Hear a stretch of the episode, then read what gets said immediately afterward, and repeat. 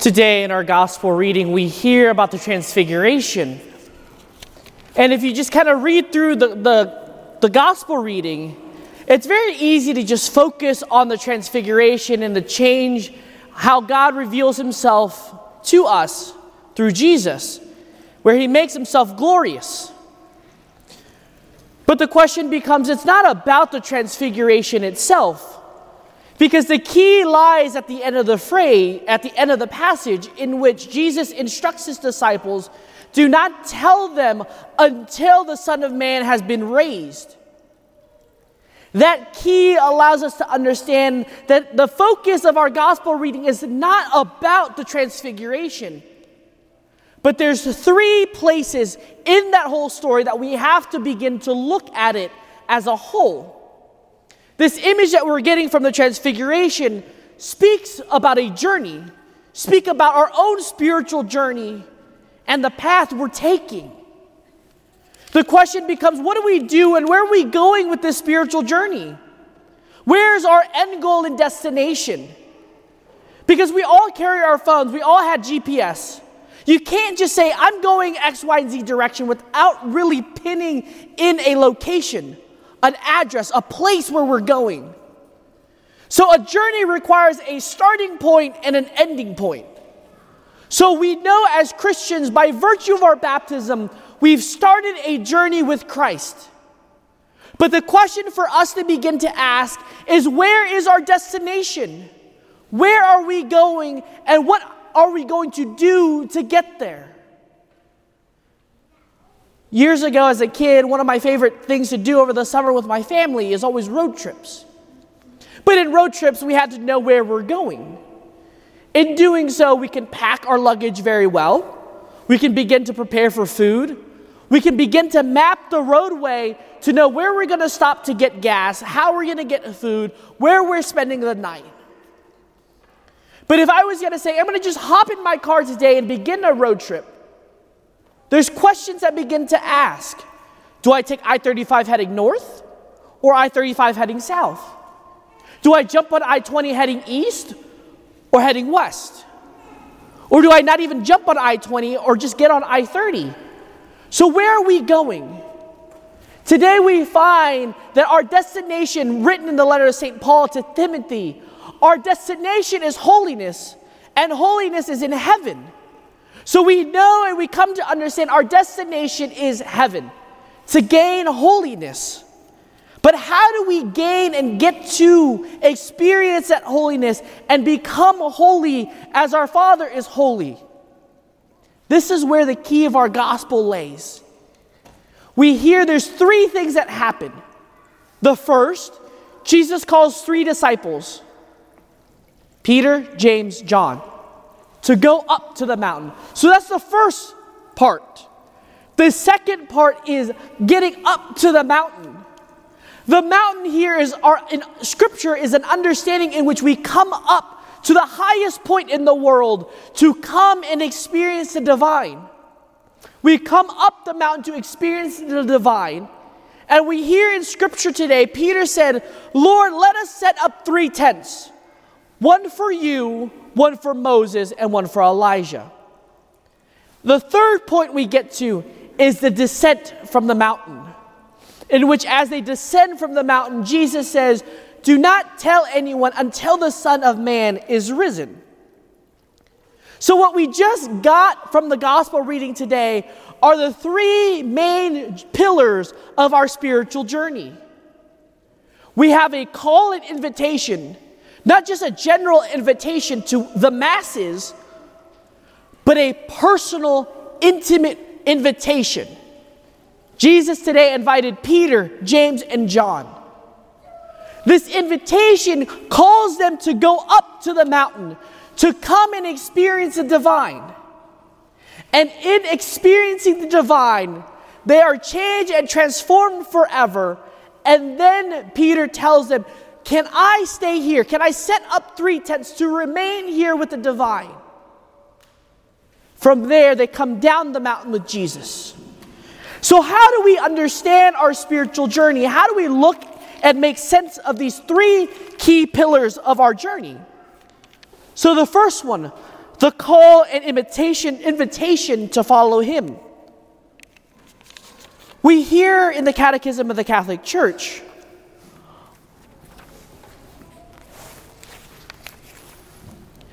God Himself is an external exchange of love, Father, Son, and Holy Spirit, and He's destined us to share in that exchange exchange of giving, of receiving, and of transformation. So, this first call, this call, this invitation, is first and foremost a beginning to enter into a relationship of love, to enter into this life of the Trinity, where there's give, there's take, there's also offering of oneself to the other. And in following this call, this invitation, we're taking on an identity. We're taking on the identity as a Christian.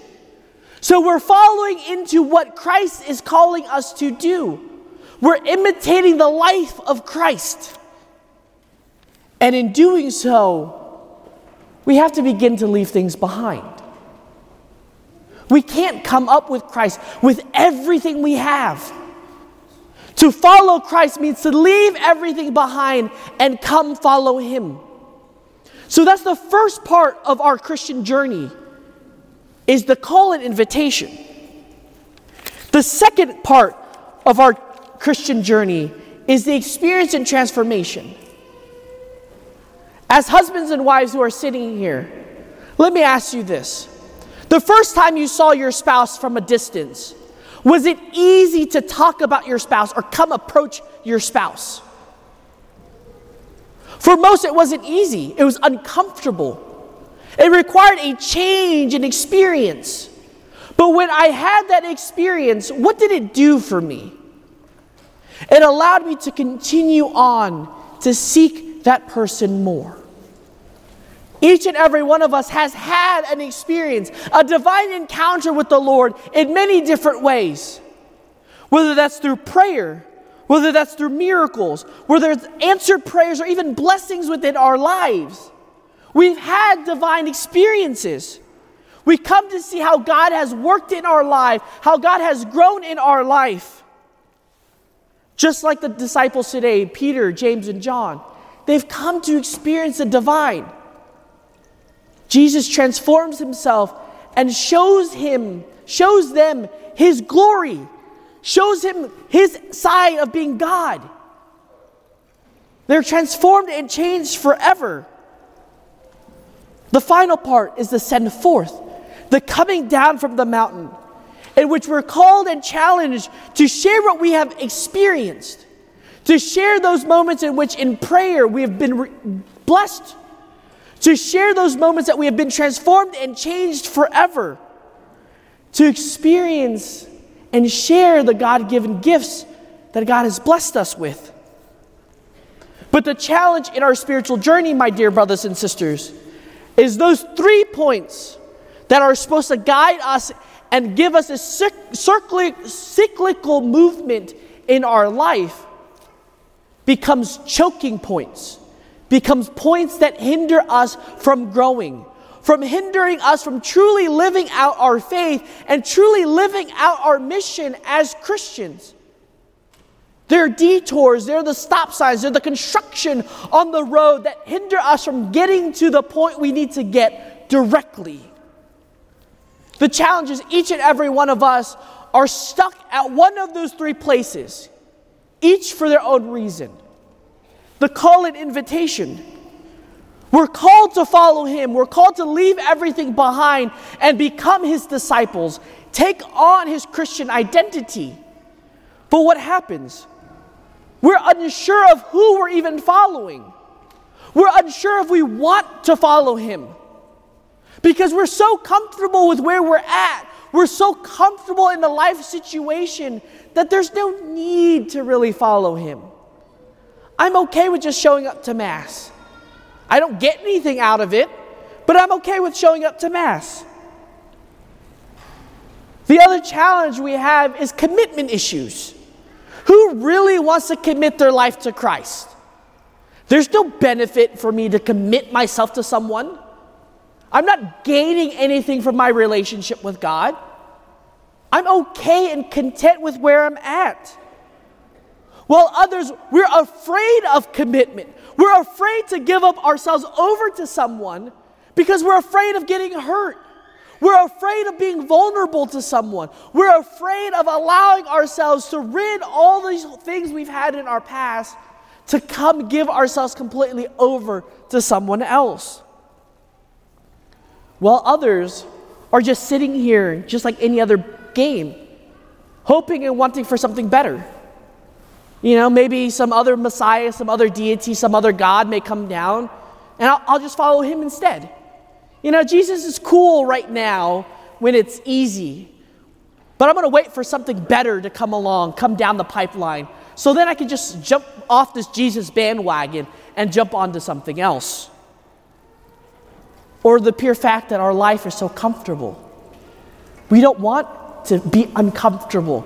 We don't want to be challenged. We don't want to leave our world behind, leave our life behind, and leave the way of life we know and love right now.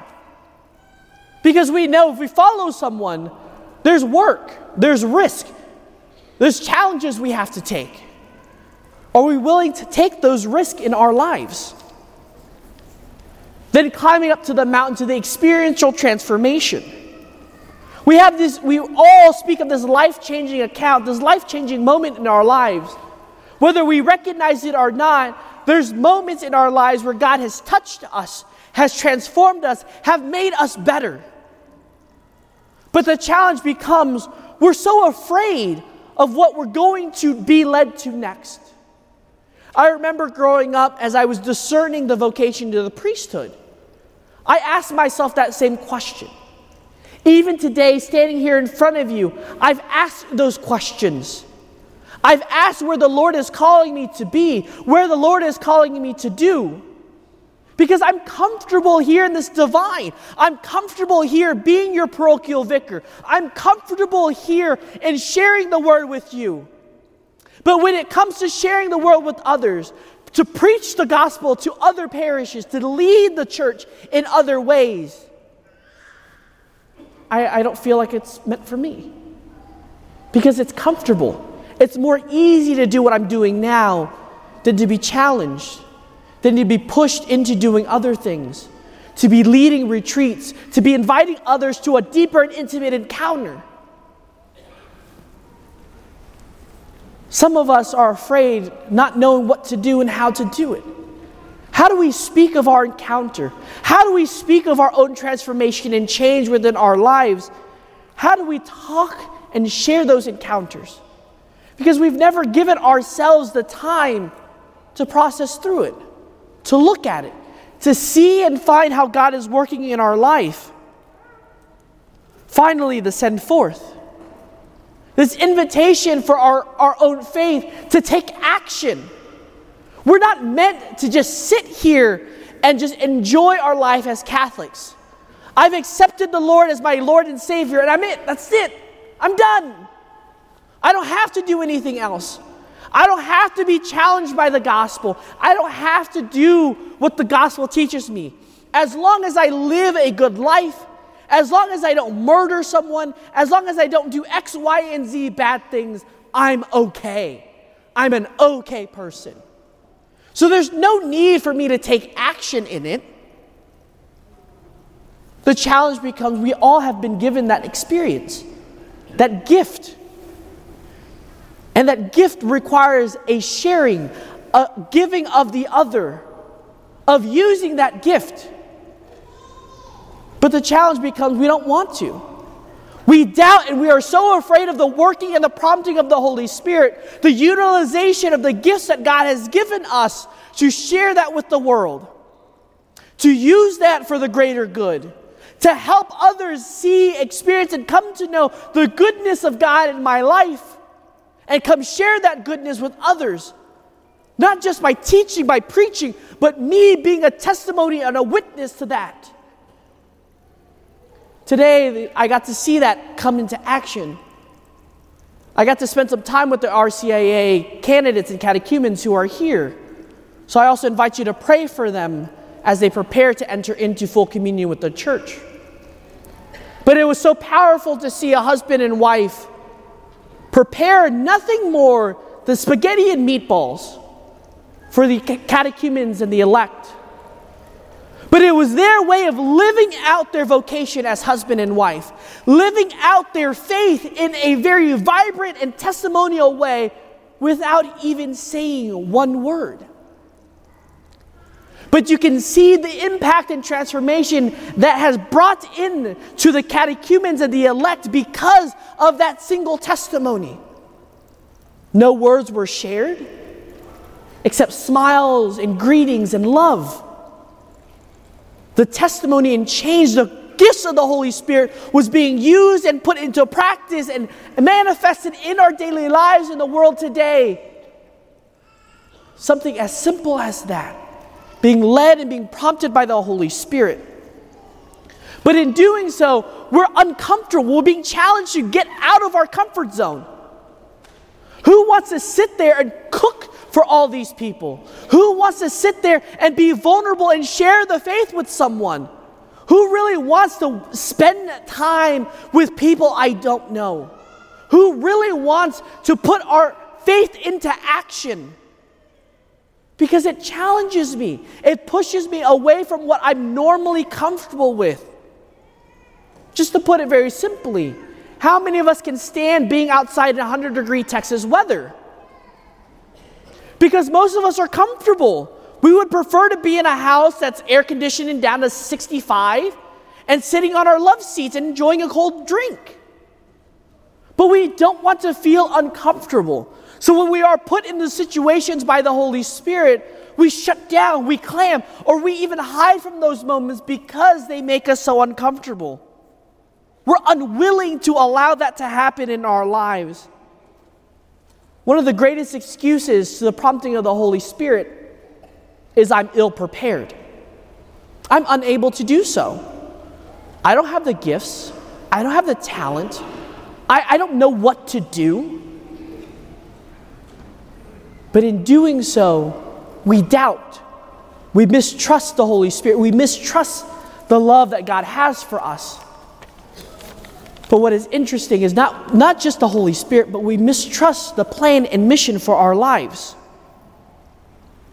We hear the catechism that we enter deliberately into the divine plan by their actions, their prayers, and their suffering. Then they fully become fellow workers with God, co workers for his kingdom. The prompting of the Holy Spirit is challenging us to continue to live out the mission God has called us. We are very comfortable, my dear brothers and sisters, in what we do right now. And I want to challenge each and every one of us here to live out that spiritual journey no matter which part of those three pillars we're at.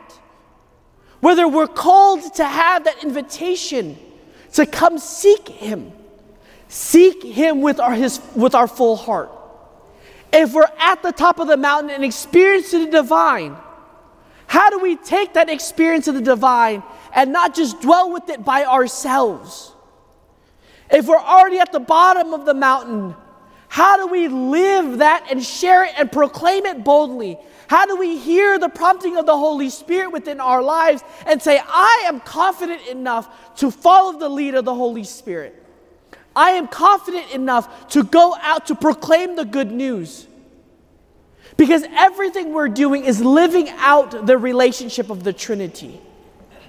Just like our relationship with husband and wife, those first moments are not easy. Those first moments when we saw our spouse across the room was not easy. We're not comfortable enough to approach them. But when we approach them, our life has changed forever. But if you look at this moment today, are you different from the moment in which you met your spouse? Have you been transformed and changed forever? And the love you share today, here, and now for each other, do you think and do you know that that will change your life in the future forever? When you become grandma and grandpa, or when you're living your life as grandma and grandpa, how has that love changed from the beginning? That is the simple image of our spiritual journey. but how our lives have changed forever. Our lives begin to impact others. And in that radical change, we've made a difference in someone else's life.